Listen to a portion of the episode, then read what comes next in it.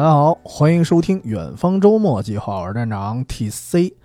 呃，本期节目算是一个元宵节新片儿的一个预告节目吧。这个新片儿就是还是觉得你最好的第二部，但是今天我聊的主要还是第一部啊。这个名字首先它是一个大陆版的电影名称啊，它的港版原名叫《范戏攻心》，大概可以理解为就是一个爱情加亲情加剧情这么一些啊人生哲学于一体的一个电影。因为这个电影的第二部是明天开始上映，所以哎，我也难得啊，提前，因为这个片子本身是提前观影了，所以难得我提前录一期，算是一个先导节目啊。当然，当然，我希望这片子别延期啊，因为好像最近什么春节档好多片子，呃，一半儿好像都延期了，也是因为这个春节档这几部片子打的有点火热啊。所以希望我这期节目别白录啊！希望希望这个电影正式上线啊，顺利上线。当然，其实我觉得这个片子我想聊啊，其实最重要的一个原因是在二零二二年，我当时就看了第一部，它是一个非常有后劲儿的一个电影，就是当时看完了之后得得消化一会儿，所以到今天我都觉得它很值得回味。然后加上最近看了这个第二部，其实非常遗憾啊，就是第一部的男一号黄子华他演的这个大哥没有出现。我对这部的预期不是很高，但是没想到电影的完成度还不错，就没有因为一个演员的缺席而让这个片子显得比较残缺。虽然也觉得缺点什么啊，但是整体来说，他的人设的一些铺垫呀，还有一些剧情的铺垫，他进行了一个弥补，所以还好吧。而且这个片子要论它的主题，它讨论的主题其实跟第一部相同，所以从内涵上来说也不亚于第一部。只能说，如果啊，如果有黄子华呢，当然更好了；没有的话也还行吧。但是本期算是不对第二部做出太多的剧透，主要还是先聊聊啊，第一部算是完成自己一个小心愿吧。其实两年前我就挺想聊这个电影，然后一直没来得及。但是首先说这个电影名啊，确实这个大陆版的名字有点大俗名啊，所以千万别因为这个大俗名放弃。就是这个片子，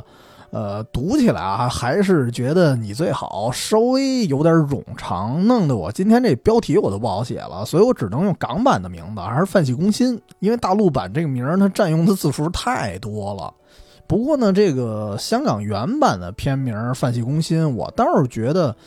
没有比国语版好到哪儿去，因为它稍微听起来有那么一点小家子气，就是感觉啊，听起来饭戏攻心，感觉就是什么饭桌上勾心斗角的事儿。这是因为它的故事啊、对话、冲突，包括一些和解，确实是发生在一家人他们的饭桌当中。但是如果用勾心斗角来形容整个剧情的话，我觉得可能有点偏颇。其实它剧情更多的还算是相亲相爱一家人吧，讲他们如何在自我的利益上，以及呢让爱的人感觉到啊开心、感到舒服，这个之间如何达成一个一个很好的一个平衡。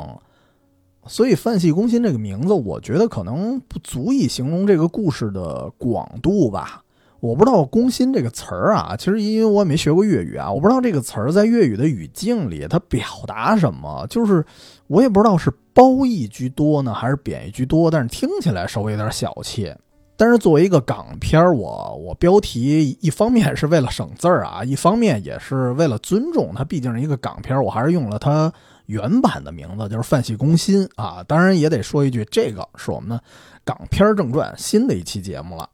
啊，另外还得说一个啊，就是我觉得第二部得提一嘴，就是第二部有一特别好玩的粤语梗，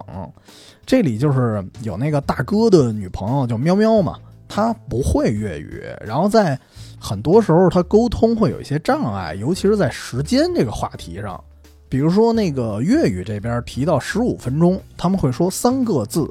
然后这个喵喵就懵了，说三个字十五分钟，这不四个字吗？所以其实乍一说啊，你感觉就是反正观众也懵，但是对我来说是一个很奇妙的事儿啊，就是这个话题我秒懂。虽然我没学过粤语，但是呢，恰恰我家里人啊说时间的用法跟他们居然是一样的，就是，但是这一点我也比较疑惑啊，因为我们家人算是河北口音和北京口音有一点混合，所以我不知道是哪儿的语言习惯。然后我还专门问了一圈身边的人，就感觉反正北京话这么说的挺少。啊！但是我家里出现过这种情况，比如说什么呀？比如一个场景啊，烧着水呢，或者说开着锅呢，然后他们就会让我盯着表，说啊，你看啊，从现在开始走俩字儿，你就告诉我，什么叫走俩字儿啊？其实就是表盘上的数字走两个字，那不就相当于是十分钟左右吗？所以大概这个意思就跟粤语那个是一样的一个语境，相当于十分钟左右，就没那么精确。所以这个电影里提到十五分钟的时候，就相当于这个指针，对吧？尤其是这个分针，它走了三个字儿，所以就表示三个字儿就是十五分钟嘛。所以这个电影里描述十五分钟的时候，就相当于是这个分针啊，它分针走了三个数字，那每个数字是五分钟，加起来那不不就十五分钟了吗？所以当时出现了这个粤语梗，然后我发现一南一北大调角，我作为一个北方人，我居然能听懂，我也挺好奇的，为什么我们家是这种说话习惯啊？但是，所以我我也算一个疑问吧。如果也是北京家庭，帮我参谋一下，是是也有这种说法吗？还是只是我们家呀？但是这个这个题外话啊，铺垫先说这么多，还是说说电影吧。当然，这个电影我觉得首先得先说。这电影里的人设，因为他的人物组成啊，稍微有那么点儿狗血啊，有点复杂，所以咱得先捋捋。首先说主角啊，分成三男三女，然后三个男的呢是三兄弟，大哥和二哥属于血缘上啊，他们不同父不同母。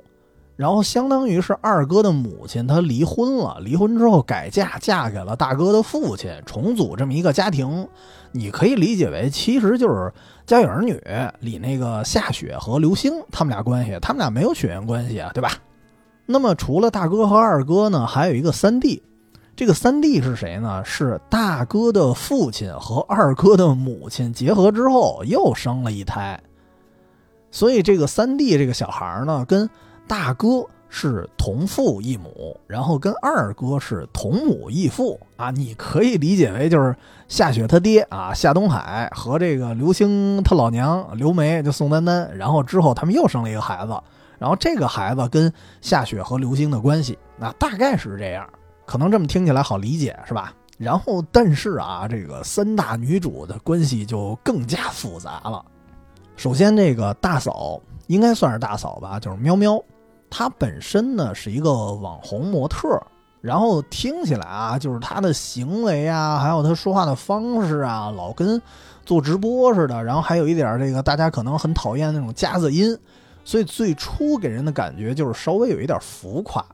但是后来你发现她是一个非常重情重义，而且就是其实还是挺深情的一个人。他原本是这个老大啊，这个老大哥的崇拜者。他就是因为特别喜欢老大当时作为摄影师所拍的一些黑白人像，然后主动的就啊约拍一些商业广告。然后这个二嫂，二嫂的身份就更加复杂了，就是莫妮卡叫。然后她是做一个文化保育工作那么一个人。原来她是大哥的女朋友，然后后来跟大哥分手之后呢，又跟二哥在一起了啊，大概这么一层关系。那老三三妹，她是一个我觉得挺有意思的一个角色，你可以管她叫小神厨啊，就做饭特别厉害。然后她呃，我记得好像她有一个称号，到第二部的时候就叫什么什么神厨。一开始感觉她没有什么存在感，但是后面觉得她是一个特厉害而且特有想法的一个角色。而且这个电影的片名《饭戏攻心》和她做饭做出的一些饭桌上的哲理是有一定关系的。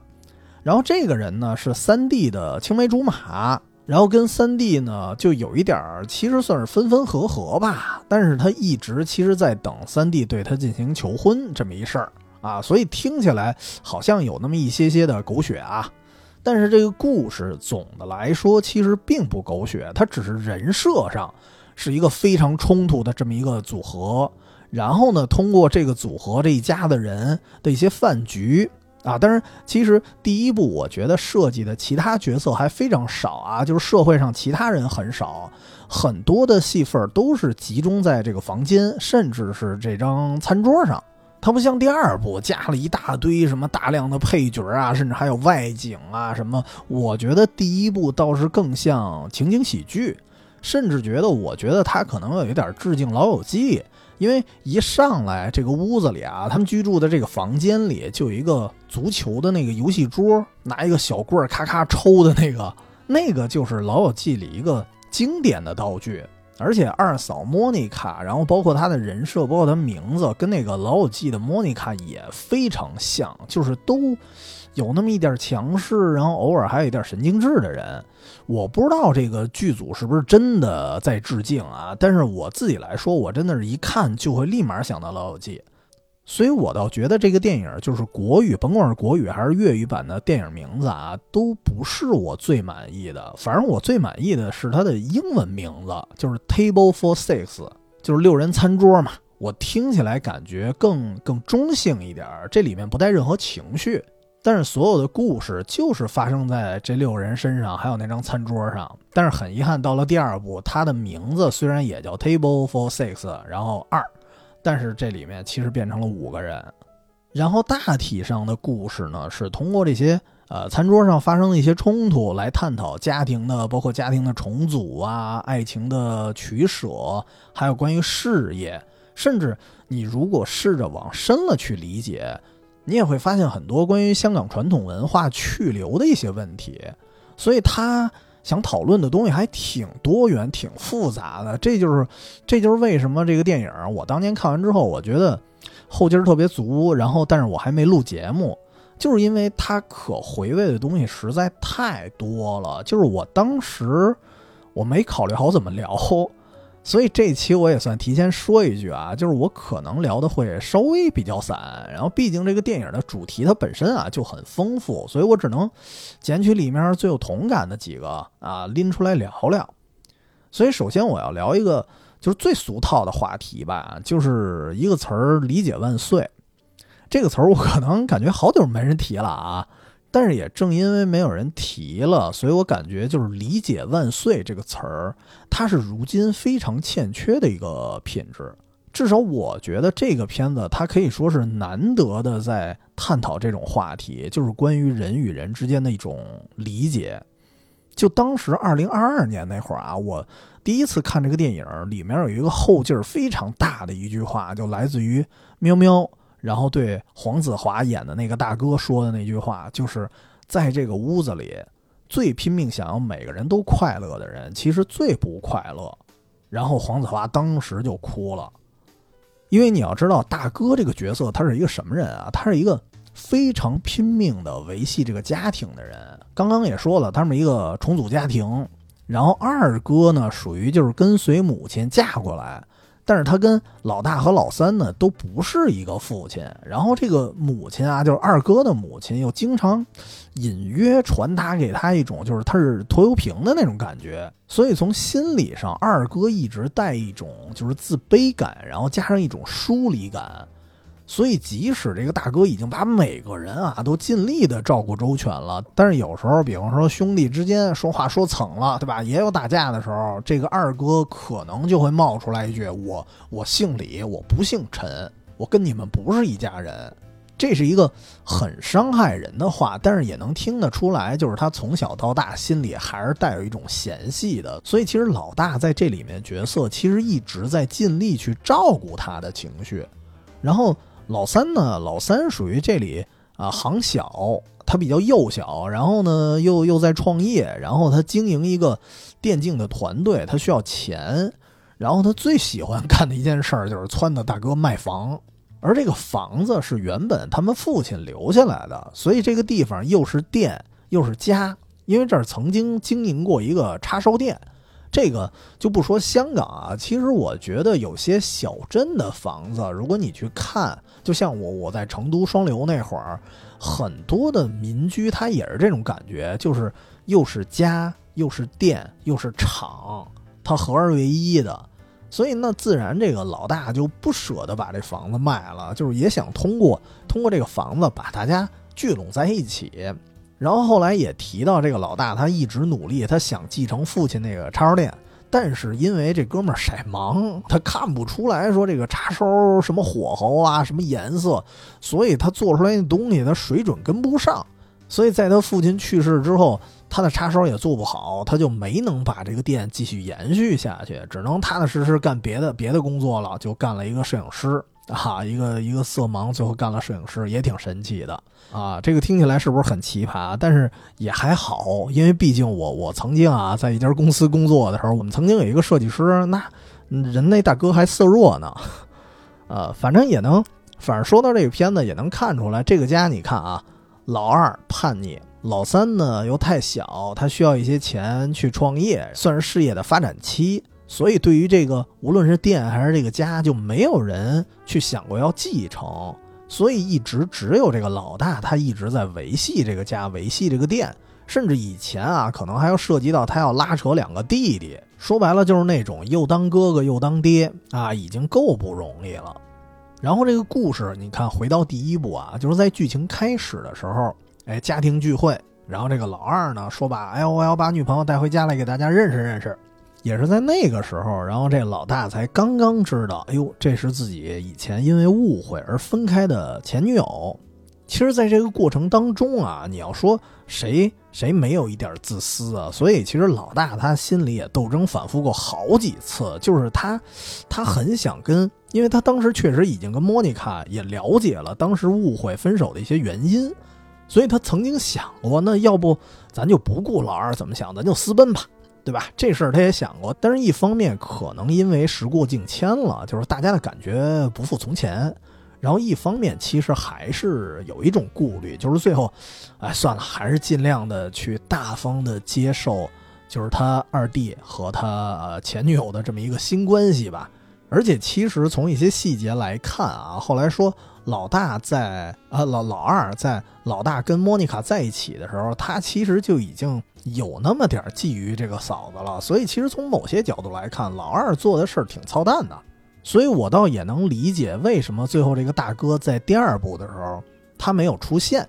除了当然可能是因为演员本身啊人有档期的问题，另外一个问题我觉得就是当他最后啊在第一部电影的最后他决定为了大家能过得好一些，然后最后决定卖掉房子的时候。但是对于这么一个家庭观念很重的人来说，就是房子一旦卖掉，大家一旦分居，他已经无家可归了，所以他也不想留在这儿。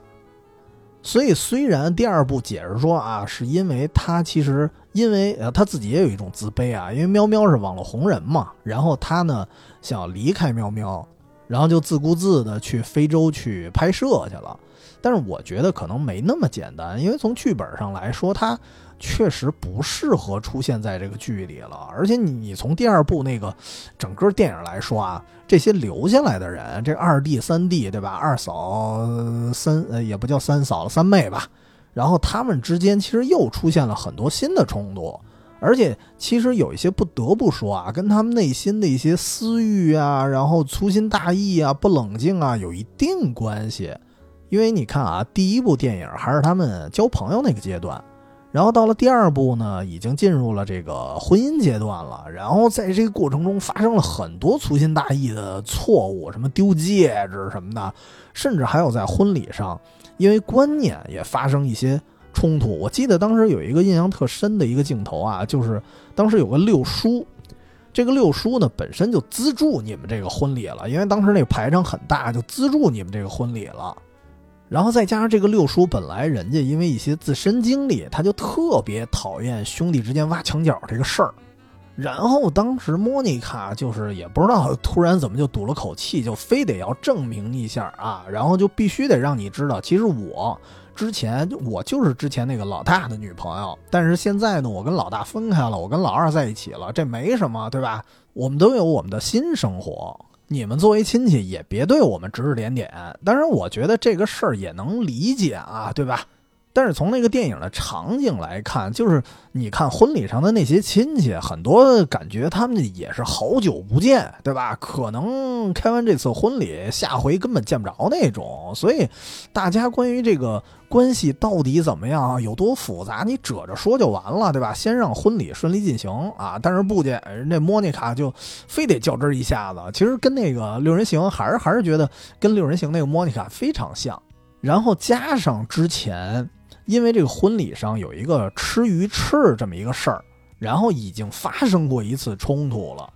因为六叔本身是经营鱼翅的，然后这个这个莫妮卡呢又是这个文化保育工作者，他非常抵触这个大家吃鱼翅然后伤害鲨鱼这件事儿，所以他们俩之间呢已经先发生了一次冲突了，然后让我们这个女食神啊已经轻松给化解了。然后同时，六叔在这个事儿上他已经有一定程度的让步了。结果这时候，莫妮卡，你你看又添把火，最后造成婚礼现场是大乱啊，大打出手。但是我为什么要提这事儿？就是我感觉，就是第二部的很多一些狗血冲突其实是可以避免的，但是一定程度跟他们的不太成熟有一定关系。所以如果你想啊，如果在第二部的时候，老大还在这儿。老大要把这些都看在眼里，那我从观众的角度，我都觉得老大太累了，带着这么一帮弟弟妹妹，又不争气，而且其实有那么一点点的自私。那我觉得不如给老大，那让他松口气儿吧，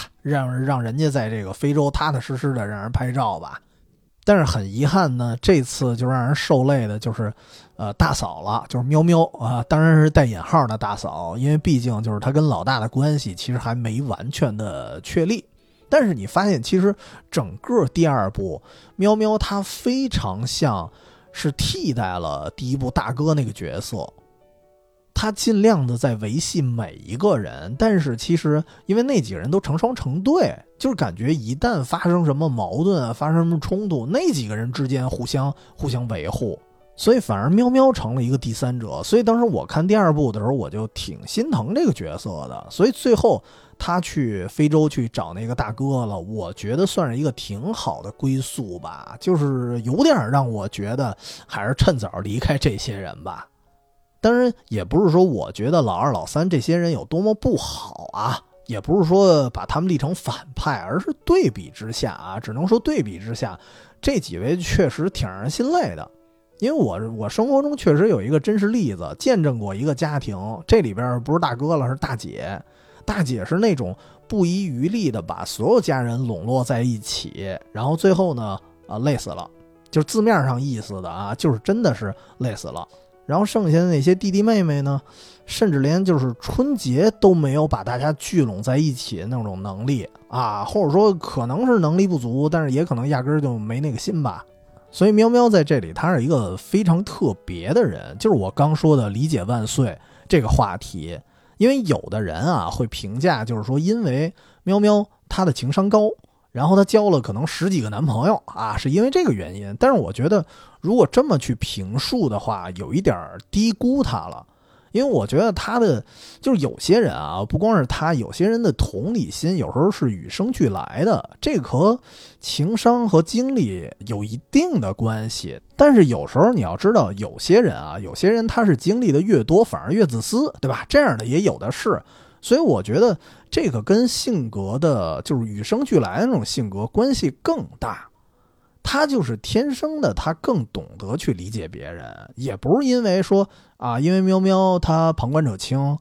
并不是这样。其实你看莫妮卡和女厨神啊，这个他们一开始没有融入这个家庭的时候，他们也算是三兄弟的一个旁观者，但是他们并不清楚。就是最神奇的时候，作为老大的前女友，然后跟老大交往过多少年，我忘了啊，电影里提过。就是这个莫妮卡，她甚至都不知道老大是色盲，她甚至连一个很基础的人家有什么生理问题，她都不知道。反倒是刚刚认识的这个喵喵呢，他通过发现说，哎，这个老大啊，平常他拍照，凡是专门拍一些黑白人像，他就拍的特别好看，特别有灵魂。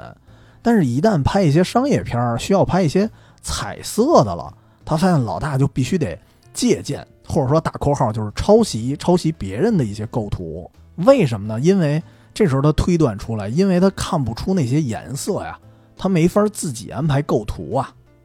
所以其实黑白人像是靠他自己拍的，然后那些彩色的片子他只能去抄袭。然后当然除除了这以外，还有一些其他细节啊。所以到这时候，喵喵就发现了哦，老大原来是一个色盲，所以他给到老大的一个礼物啊是非常的贴心，就是色盲专用的隐形眼镜。然后加上他从旁观者的角度来看，发现哦，这个家里其实老大是花尽了心思，然后把大家聚拢起来，然后能他能体会到那种身心疲惫，所以就诞生了我刚才说的那句经典台词儿，就是在这个屋子里最拼命想要每个人都快乐的人，其实最不快乐。然后当时黄子华那个表情啊，得说黄子华的演技是真好。就是得得多说一句，以前啊，我我一看黄子华我就讨厌，因为他以前我小时候看一些港片的时候，黄子华老演一些反派，就特奸诈的那些人啊。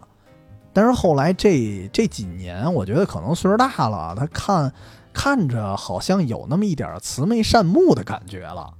然后再加上他的演技确实很棒，然后喜剧能力也很出彩儿。所以他是那种，就是他应该人到中年了，我才觉得哦，这是一个很很厉害、很优秀的演员。然后说回这个片子里，就是当时黄子华收到了礼物，然后同时听到那句话的时候，就是他那个表情啊，非常的五味杂陈。这里面包含有有惊讶，就是因为这个惊讶是为什么？就是他没想到我刚刚接触没多久的一个人啊，他比我前女友还能看懂我。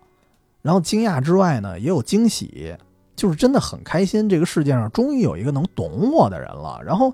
此外呢，他为什么哭？就是因为有一点委屈。正因为有人懂我了，所以这会儿啊，我此时此刻，我终于可以不用那么故作坚强了，就容我哭一下子吧。所以可能当时他仅仅用了几秒钟，就把这几种情绪他全给演出来了，甚至连话都没有，都不带台词儿的。这个就让我想起什么呢？呃，周星驰的一个访谈，我不知道有人看过吗？当时是柴静去采访，当时就问啊，就问说，柴静就问说，你那句经典台词儿，对吧？咱都听过，就是曾经有一份真挚的感情摆在我的面前，我没有珍惜，直到失去我才追悔莫及啊，等等等等，我就不说那么多了。这个是《大话西游》里最精华的一句话。然后当时柴静就问啊，说你为什么在这个新片儿里又用你以前的这个台词儿呢？因为这个台词又用到了《西游降魔篇》里。当时从媒体的口风来说啊，他们管这叫周星驰在抄袭自己啊。说白了，其实还是一些批评的声音。然后所以柴静才会问出这样的问题。然后周星驰呢就说，就是可能因为我对这句话啊有一种特别的情节吧。那这时候，其实柴静就接过来说：“那我能理解为，就是此时此刻啊，好像就有一种不由分说的感觉，就觉得在这个场景下，我就必须得说出这句话，有一种这个不吐不快似的。甚至你像我啊，我我的感觉，这不是柴静说的，我的感觉就是，他可能这句话不属于电影本身的一个台词了，他像是导演自己的一个私货，自己的一个心灵独白。”然后当时柴静说完了那个解读之后啊，呃，当时周星驰的脸立马就愣住了，然后就问了一句说：“呃，你真的有这种感觉吗？”然后柴静说：“对我当时看的时候就是这感觉。”然后周星驰就特别喃喃的说了，而且是说了两遍啊，就说：“那谢谢你啊。”所以这就是我当时看《饭戏攻心》第一部的时候，黄子华那一段就是跟他是一样的。可能周星驰第一个反应也是，就是啊，你真的有这种感觉吗？然后得到肯定的答案之后，然后他的反应是什么？他好像是对着柴静，对着对方说，但是同时又像是一种喃喃自语，然后就说了一句说谢谢。但是那个时候他没哭，是因为毕竟那是采访，对吧？不是电影。但是我相信他的内心肯定是有一点喜极而泣的，因为能遇见一个。懂你的人能遇见一个知音，其实很难啊。这就是我当时看第一部那个电影的时候，我觉得真的觉得喵喵呢就是一个天使啊，一个可能此生很难遇到的一个宝藏吧。因为像黄子华对于他两个弟弟的行为，其实他很多行为，我觉得可能有一点太大度了，甚至说过于大度。因为如今你可以在网上能搜到很多这种反鸡汤，就告诉你啊，如果你这个人啊，你特别懂事儿，你处处都为别人着想，那你这个人一定过不好。所以有时候仿佛是这些网络反鸡汤是告诉大家说，哎呀，你们应该活得自我一点似的。这个这句话本身没问题，而且其实有一点符合二弟和三弟这俩人的人设，因为我觉得他们俩也不是说。完全的自私，只不过从电影来看啊，他们许多事确实要为自己去考虑，从自身利益出发，其实这事儿本身也没什么大毛病。但是就这些反鸡汤，就这些告诫啊，就这些论调，有时候呢，我觉得他有一点界限很模糊的感觉。很多人可能一看到这个理论，立马就觉得啊，对，这个说的对，那我以后就自我一点儿。但是你要知道，这个我觉得它是一个有一个界限的啊，自我和自私两码事儿。就是如果这件事儿啊，如果他办了一什么事儿，是建立在呢可能呃不太对别人负责任，或者说建立在侵害甚至侵害了别人的生活上，建立在这个上面，那这就不是自我了，这属于自私了。因为我身边确实有不少 这样的人啊，真的是，甚至有些是大辈儿啊。就觉得啊，我我得自我一点，我潇洒一点啊，岁数都大了，反正觉得没多少年了，那我我得活出自我来。甚至有的人都潇洒到不用工作啊，不顾家了，无论何时何地，想爽约就爽约啊，想摆烂就摆烂，想迟到就迟到，就是也美其名曰啊，我得活得自我一点，这个就属于扯淡了。因为你像我来说，我我其实也不爱工作，但是为什么我得养家呀？这个就是这点责任心啊，终究还是得有的。说的话、做的事儿，一些契约精神还是得有的。所以，有的人来说，其实已经足够自私了，不用再升级了。能被这句话什么一些反击当带跑偏的人，其实压根骨子里同理心就不是很强。所以反过来说呢，我倒是觉得一些同理心非常强的人，他真的是一种宝藏。而且不光是宝藏，我甚至觉得这是一种。与生俱来的一种本能吧，因为你像我啊，我也知道反鸡汤，我也知道这些词儿，我也知道大家都都在教育我啊，你要活得自我一点，但是做不到啊。就是看到有些时候身边的人可能不太舒服，不太不太开心，我我打心眼里我难受。所以如果让我来评价那句反鸡汤的话，就是我觉得是至少保持一个责任心的基础上，对自己好一点吧。而如果有一天能遇到那个能能懂你那些隐藏在啊背后的那些脆弱的人，那更加的就好好珍惜吧。那么这个是一个关于我觉得算是关于理解的一个话题。其实这个电影里很多地方啊，处处都透着理解，希望大家去理解理解朋友，理解兄弟，理解你爱的人。那么除了理解呢，我还想到就是它里面也讲了很多啊关于。珍惜和放弃，就是这个之间的一个，也不叫矛盾吧，就是关于这个之间的一个取舍的一个话题。就是在在这里面啊，其实你看，它肯定有关于爱情的，但是爱情只是一方面。为什么我一开始就说这是一个关于爱情、亲情剧情片儿？因为这里面关于取舍的这个问题，它涉及到方方面面。你比如说一开始啊，老大他跟莫妮卡，他们发现哦，我们是因为。误会才分开的，而且这里不得不说啊，老二确实有一定的这个负面影响，因为在老大跟莫妮卡发生误会，然后并且暂时分手的时候，老二还劝老大说：“你别回头。”这个其实就是挺这个什么，现在劝分不劝和啊，这人肯定缺德，就是就是有一点这个感觉。当然，我我说的是比较押韵啊，我我倒没那么极端，就是我觉得甭管是劝分还是劝和，它可能分场合，但是当时来讲，从剧情来说，他们是因为误会分离，所以这个老二去劝分这件事儿本身，可能有他自私的一面在作祟。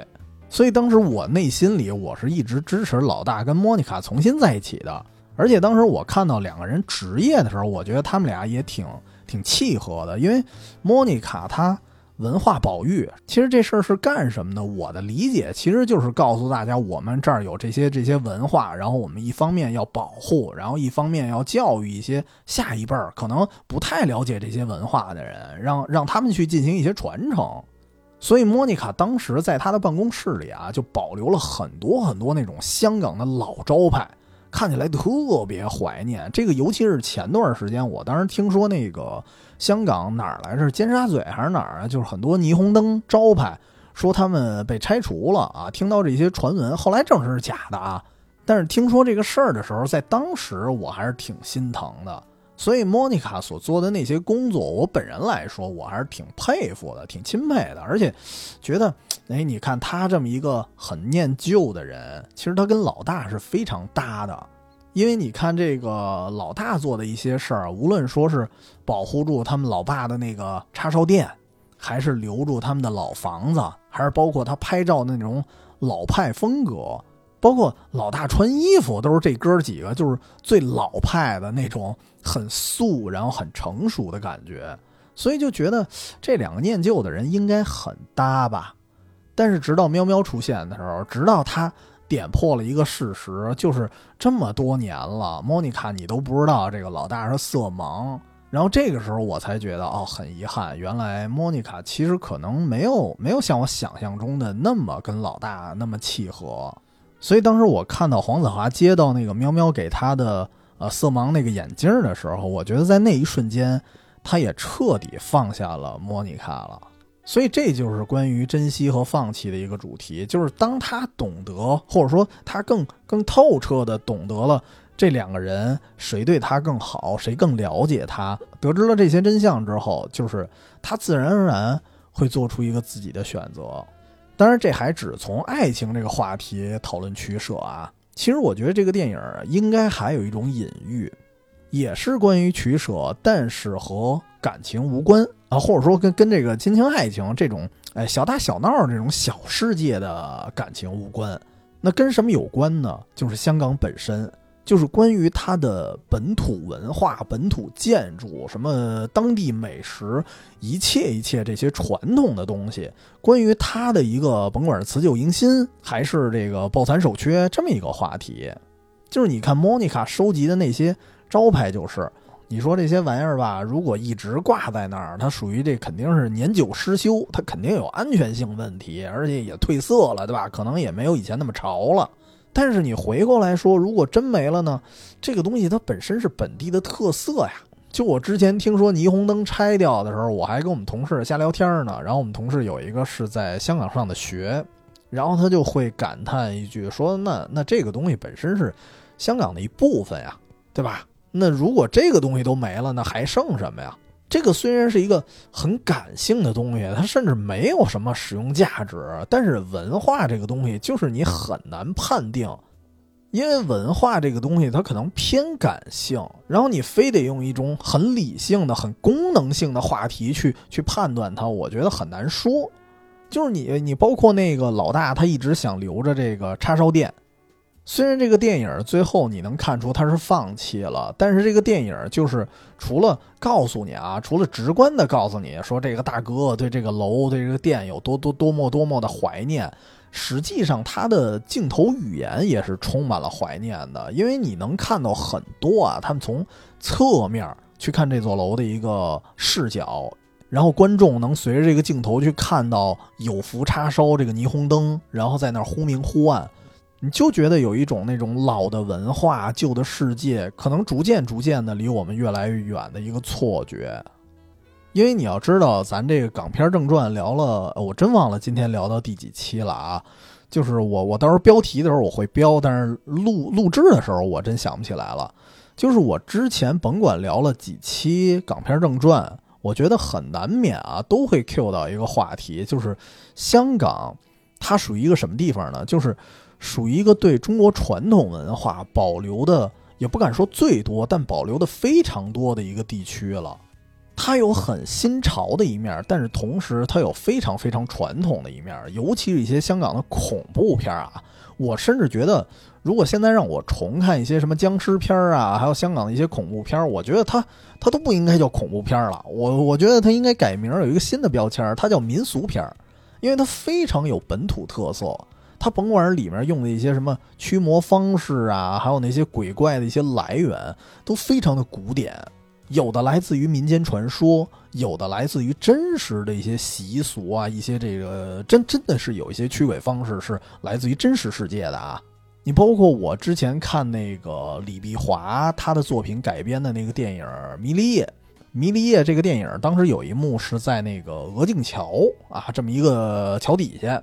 这个地方流行一个算是一个手艺吧，我觉得特别像一个手艺人。然后他们一帮人，一帮老太太在这儿打小人儿。你可以给他一点钱，然后每逢这个特定一个时节，然后他们呃写上你恨的人的名字，然后拿一破鞋垫噼里啪啦一通帮你打，帮你解气。你现在可以说是迷信啊，但是它也属于传统文化一部分。就你说这个事儿在大陆还有吗？其实我这么说啊，我还真见过，就是在大陆，包括甚至在北京啊，大城市，我我小时候我曾经见过有那种街坊老太太啊，有这个手艺，但是那种就是在一个什么立交桥底下一个大规模的一群老太太，然后接活帮你打小人的，这个现在是见不着啊。可能我不知道有一些小城市、小镇可能还有吧，但是这这个我就不清楚了。我觉得在大城市目前能见着街头烧纸，就已经是保留了一部分丧葬习俗了。所以通过电影的话，有时候真的会觉得香港是一个传统文化的宝地。只不过就是鹅颈桥这一段啊，我这几年我一直好奇。我当时想，如果下次说去香港那边旅游，可能想去看看，我不知道还有没有。因为确实这几年啊，香港的很多传统的文化也在逐渐的流逝，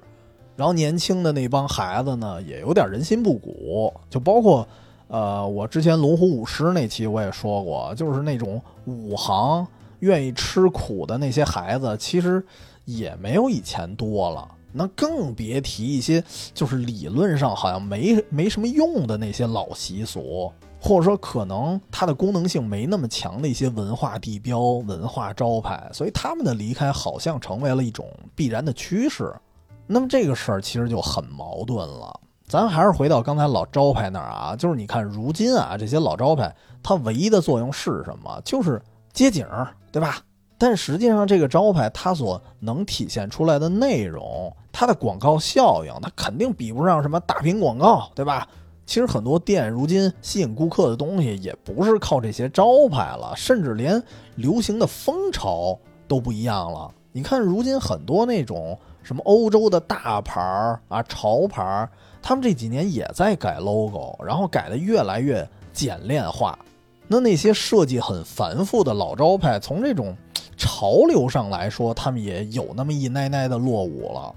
再加上如今，如今确实一个啊比较实用至上的一个时代，就是我自己也不免俗嘛，对吧？我为什么我在播客里，其实我很少做一个科普节目的原因，就是因为我我有时候我我我比较功利，那我觉得这个知识这个文化啊，如果它的存在的意义只能存在于我在饭桌上啊吹牛聊天用，然后在我的工作中或者说我的生活中，可能我用途不是很大。那我就不愿意接受这种知识，所以我其实自己来说，我对很多文化啊，对很多知识，我也是那种实用至上主义。只不过恰巧因为我录节目，然后因为我是文字工作者，所以我可能这个接触的文化口的内容可能相对来说可能多一些。但是如果我不是干这个，我可以说很多书我压根儿我就就不看。所以我自己来说，我我也没有免俗啊。我只能说，我尽量的去调整一些自己的心态。我觉得，就是太过于实用至上，应该不是对的吧？而且，另外，如果真的去掰扯实用不实用这件事儿啊，其实我觉得，就是你看这些招牌啊，从美术角度来说，它它的作用，如果作为街景来说，那它也是实用的呀。因为街景这个东西本身就是我们平常出门，对吧？我们生活里一些不可或缺的一些美学元素啊。如果啊，我说每天生活在一个灰蒙蒙的都市啊，住的都是那种苏式的那种方方正正的赫鲁晓夫楼，对吧？那就太沉闷了。因为你要说我们生活的烟火气打哪儿来啊？有烟有火，它还得有灯光啊。因为这些什么，甭管是霓虹灯牌还是什么牌，它是可以丰富我们视觉体验的东西。而这些东西其实比我们想象中啊，它更重要。就比如说，我每天如果上下班的时候，我看到那些花花绿绿的那些招牌，有时候让我心情其实是比较愉悦的。那么这个本身啊，就是它的作用了。这个我觉得有点跟那个前段时间看那个上海的那个电视剧啊，《繁花》，跟《繁花》似的。你想那里面提到了一个上海黄河路，就是你看电视啊，九十年代多辉煌啊。但是这个地儿啊，说实话，你看现在。你现在看它什么样？至臻园那个原型是现在的胎盛园吧？就是你再到那个街口，你去看看，其实感觉就普通了很多。为什么？就是因为那些霓虹灯牌没有以前那么造那么多那么大气了。然后加上那个胎盛园那个楼啊，那个楼体本身也是用棕红色的那种砖墙吧，就看着本身就比较沉闷，那个色儿就比较沉闷。所以你说以前的那些霓虹灯，我们用一种就是灯红酒绿啊、光怪陆离这些词儿去描述它，听起来好像是一些啊贬义词。但是如果没了这些东西，那这个街道就看着太千篇一律了。就是我觉得一个城市还是需要一些多样性的，对吧？有有奢华的，有豪华的，同时也有平淡的，有破败的，各种都有，我们才会觉得我们生活的地方它它更真实、更缤纷。因为有些时候啊，就是你看从新闻上我们也能看到，就有些城市非得弄什么统一门头布局，所有的 logo、所有的那些字体都得长一样，那个真的是我见过最没有美学逻辑的一个一个规定了。因为你要知道，这个颜色呀、字体的造型啊，其实它可以感染人的情绪，但如果你长得全都一个样。我觉得就是看一圈之后，或者说你在这儿待长了之后，就很快产生那种烦腻感。所以这种规则，你就感觉完全不考虑说这条街的老百姓的一个心情。所以至少从这个对待招牌这件事儿来看，我特别支持莫妮卡那种怀旧。当然，这只是其中一个侧面啊，就是香港其实失去的那种老派的东西，那多了去了。就是你包括三兄弟卖这个房子这个事儿。如果啊，咱是看 TVB 的一些老剧长大的，或者说以前经常看，你经常能看到一家子人，他们住在一个楼房的某一间里，甚至是那种什么屋村特别挤，所以三兄弟这个屋子已经算其中算好的了。但是即使以前的那些条件再不好，然后当那些家庭面临分居、面临搬走的时候，不得不说，其实。肯定是会有那种对对过去呀，对以前的一些居住环境的一些舍不得。这个不得不说，我算我自己来说，我算搬家比较多的，我特别能理解。就是每次搬家都特别不舍，甚至我到现在啊，我做梦我都梦见我小时候的家。因为正好啊，前段时间听了一句话，就是什么“故乡是成年人的时光机”，尤其是最近，我觉得返乡过春节的朋友可能更深有体会吧。因为像什么，您回家那些什么老街呀、老店、老招牌，它就是有一种穿越感，而这种穿越感带来的是什么？它就把你好像是带到小时候那种特别踏实啊、放松啊、肆无忌惮的那个感觉。所以你说这些老物件带来的那些啊体验啊，这尤其是说这种让你治愈放松那个疗效，那这个东西它本身也是一种功能性啊。但是这件事儿就很矛盾。你看，有时候我们为了更好的一个居住条件，对吧？更自由的一个支配空间，你比如说三兄弟那样，人家要独立，他终究是要搬的，所以其实也算一个好事儿。但有时候呢，也因为一些没办法的办法，对吧？拆迁，那我不得不走。其实我也不愿意搬，而且我当年我我小时候，我们家拆掉的是一个民国的一个德国饭店那么一个老楼，对我原来住那个楼里。格局非常的有趣儿，它甚至像一个国外的城堡的那种感觉啊！所以当它失去了之后，也是一种遗憾。因为我我作为一个北京孩子，我其实特别能理解香港的那种文化的道别的那个过程，因为北京它也是一个新老文化、新老建筑不断激荡的一个城市。很多我认为这东西肯定是一个老文物啊，对吧？但是可能我刚这么想，第二天就拆了。当年北京那个拆老城墙的时候，其实你说这些城墙有没有保存的必要？其实你要真论实用价值来说，好像，呃，也就那么回事儿。但是呢，当时梁思成他负责这个城市规划的时候，他已经给出了一个我可以不破坏这个城墙，我也能在这儿发展交通的那么一个规划啊，但是没采用。于是很遗憾，那些城墙都没了，然后就剩下了局部吧，很少很少的几几片儿。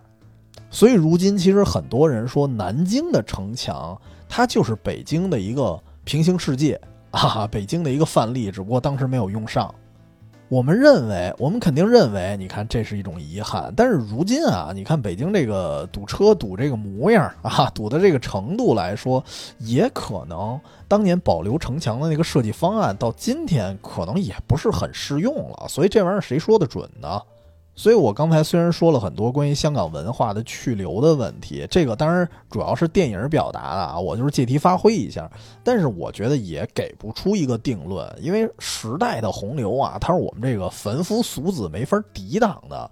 我们只能看着这些潮流它潮起潮落，我们呢裹挟在里边，就是只能望洋兴叹，那也没辙呀。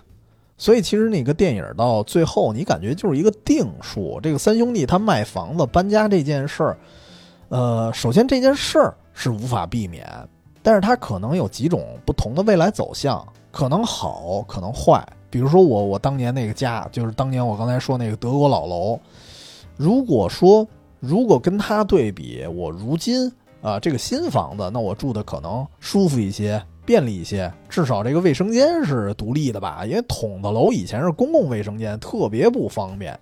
但是你又一对比呢，那个那个屋子人家挑高特别高，我当时印象那个楼挑高是五米，那个高度都足以我们在屋里啊私搭乱建一个跃层，所以他住的更更舒坦，胸怀更宽阔，而且它的交通位置来说啊，在北京也属于核心地段。所以你这么说的话，搬家总的来说它是有好有坏的一个过程，可能很多很多对于过去文化的道别都是算悲喜参半吧。所以正因为这种不确定性，也造成你看这个电影里大哥这个角色，或者说同时代啊，可能很多不只是这个大哥啊，可能很多港人他们都会有一种迷茫，就是这种站在一个时代的十字路口，我呢，我我怀念过去。但是同时，我也期待新生。但是再同时，我又不确定未来的各种矛盾、各种可能性。毕竟我们都是小人物，未来随便一个重大的变迁，可能对我们的生活都是一种冲击。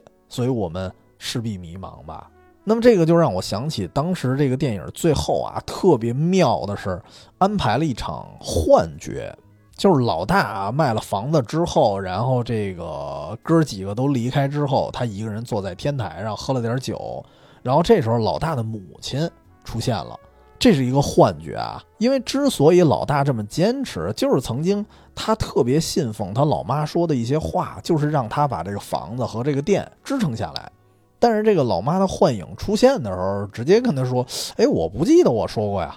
然后同时，这个老妈的幻影又说了另外一句话，就是说：“你们为什么要那么相信一个死人说的话呢？”我觉得这句话其实特别有意思，我相信很多朋友看到这儿啊，可能会若有所悟，对吧？因为会觉得，哎，其实很多你说过去的人啊，故去的人，他们说的话，包括甚至名人名言，包括一些什么老谚语、什么常言道，它不一定有道理，因为这些所谓的一些俗话啊，他们可能只在部分场合是有道理的，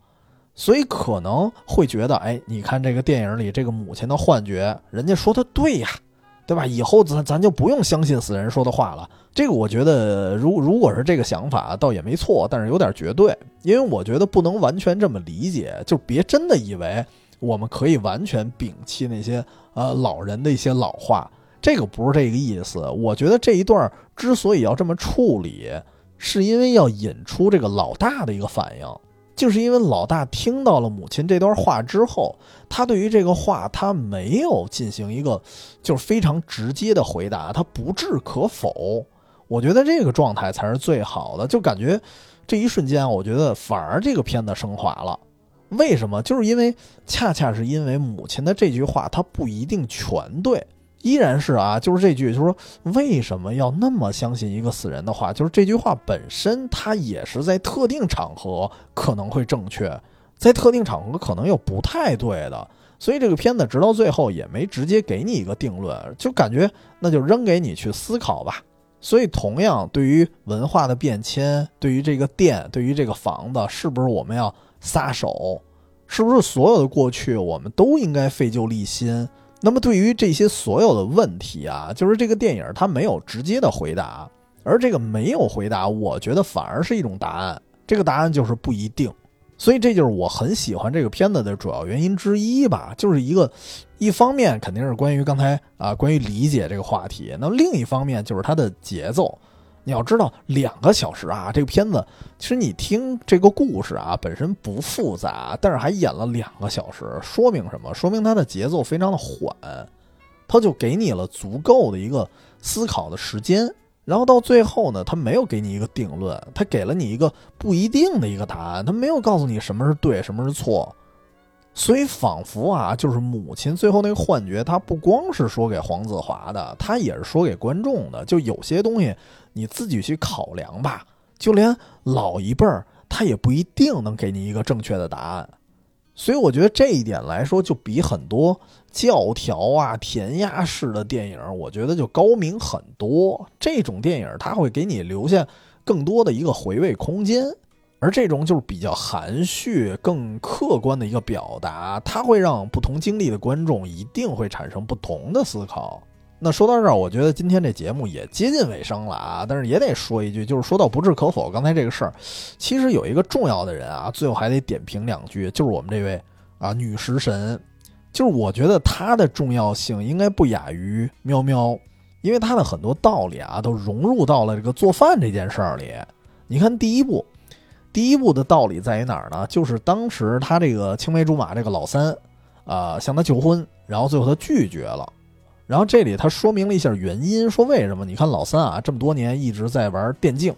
然后一直呢不进行求婚，一直拖着，然后终于有一天他这个玩电竞呢成名了，这时候他打算跟这个女食神求婚。其实从外界上来看啊，你觉得这个老三还挺痴情的，但是你要知道，从女食神这个角度来说啊，就是我给她一个爱称女食神，就是我觉得她是一个挺逗、挺可爱的那么一个角色。就是你看，从她的人生历程来说，她最开始就是很喜欢做饭，然后也呢家传有那么一点手艺。虽然第一步还没到食神这个地步，到第二步她才真正的有这么一个食神的称号。但是她在第一步的时候，她依然拒绝了老三的一个求婚请求。理由呢是什么呀？就是我看到你电竞成功了，但是我并不觉得我打心眼里为你开心。而同时呢，我这次我我开始做一个做饭直播了，就突然我发现啊，我做饭也不是为了给你尝到、给你看到，我有时候自己也会乐在其中。所以他意识到这一点的时候，其实是一种开始展现了一种非常独立的思维，就是我不是等你事业成功了你来迎娶我，而是成功这件事儿我也可以拥有啊。所以那么现在结婚这件事儿，咱先放一放。而且我觉得，就是这一方面，可能是因为她这种独立女性的思维让她拒绝老三；另外一方面，其实你从细节上来看，你能发现，其实老三对她啊也不是特别的用心，因为这也是喵喵才发现的，就是女食神啊，人家做饭，其实每次给大家做饭都特别的考究，就是每道菜啊，煎炒烹炸各种烹饪手法，就是每样菜都采用一种。非常的平衡，所以有时候做饭做的特别好吃了，在可能粗心的人面前，或者说习惯的人面前，其他人眼中可能就顶多就觉得啊，就夸一句，哎，你做的挺好吃的。但是只有喵喵才看出来他有多么的精雕细琢，而且多么会分配。所以可能因为这个细节，我觉得食神人家也发现了，哦，老三其实对我没这么上心。那么这样的话，跟其他人也没什么区别呀。吃这么多年饭，你也从来没察觉过。那么，呃，要不要再跟这个人在一起？他也打一个问号。所以有些事儿咱还是先缓缓。当然也得说一句，就是也得说，喵喵确实他的，呃，从这儿来看，他的情商不单单是因为说男朋友多人练出来的，对吧？他对别的女孩子，他的观察力也超乎常人。所以我依然是觉得这一点可能在于他与生俱来的一些东西吧。但是说到这儿，也也稍微的剧透一下第二部啊。其实这个范系攻心这个概念一直延续到第二部，而且很多这个范系这个戏码也是我们这位女食神啊她提供的。女食神又贡献了一个非常经典的台词儿，就是我我忘了具体是什么了啊，因为我这个片子我我刚看了一遍，我这记性也不老好的。我大概理解那意思就是美食啊，它是一个玩弄真相的一个骗局。因为当时正好演他用几种食材，然后合成的一个调料，能够模拟出就是连鱼翅大王都辨别不出来的一个鱼翅的味道和口感。这样菜就是仙鹤神针，对吧？在《繁花》里也出现过。然后他呢，通过这种方式，他告诉那个鱼翅大王说：“有时候咱不不一定啊，非得去上海杀鱼，就是合成的鱼翅啊，我也能做出来，而且我让你都分辨不出来。”这一点其实也有点儿，我我觉得啊，可能有一点致敬《满汉全席》，就是假猴脑那一段。那么同时这一段也验证了，就是他那个哲理，就是美食就是玩弄真相的一个骗局。所以关于这个话题，我特别想引申一句：其实你放生活里啊，其实很多事儿，就是你甭管是拍照和后期的关系。还有一些影视剧对于现实中的一个延伸的关系，甚至有时候社交时候我们用的一些社交语言，其实都是在玩弄真相。那些让你如沐春风的东西，可能有一部分它就是假的。咱还不扩散那么远啊，咱还是单说美食这个极端的例子，就是电影里的鱼翅。我换一堆材料，然后我重新组合一下，我可以完全模拟出鱼翅的感觉。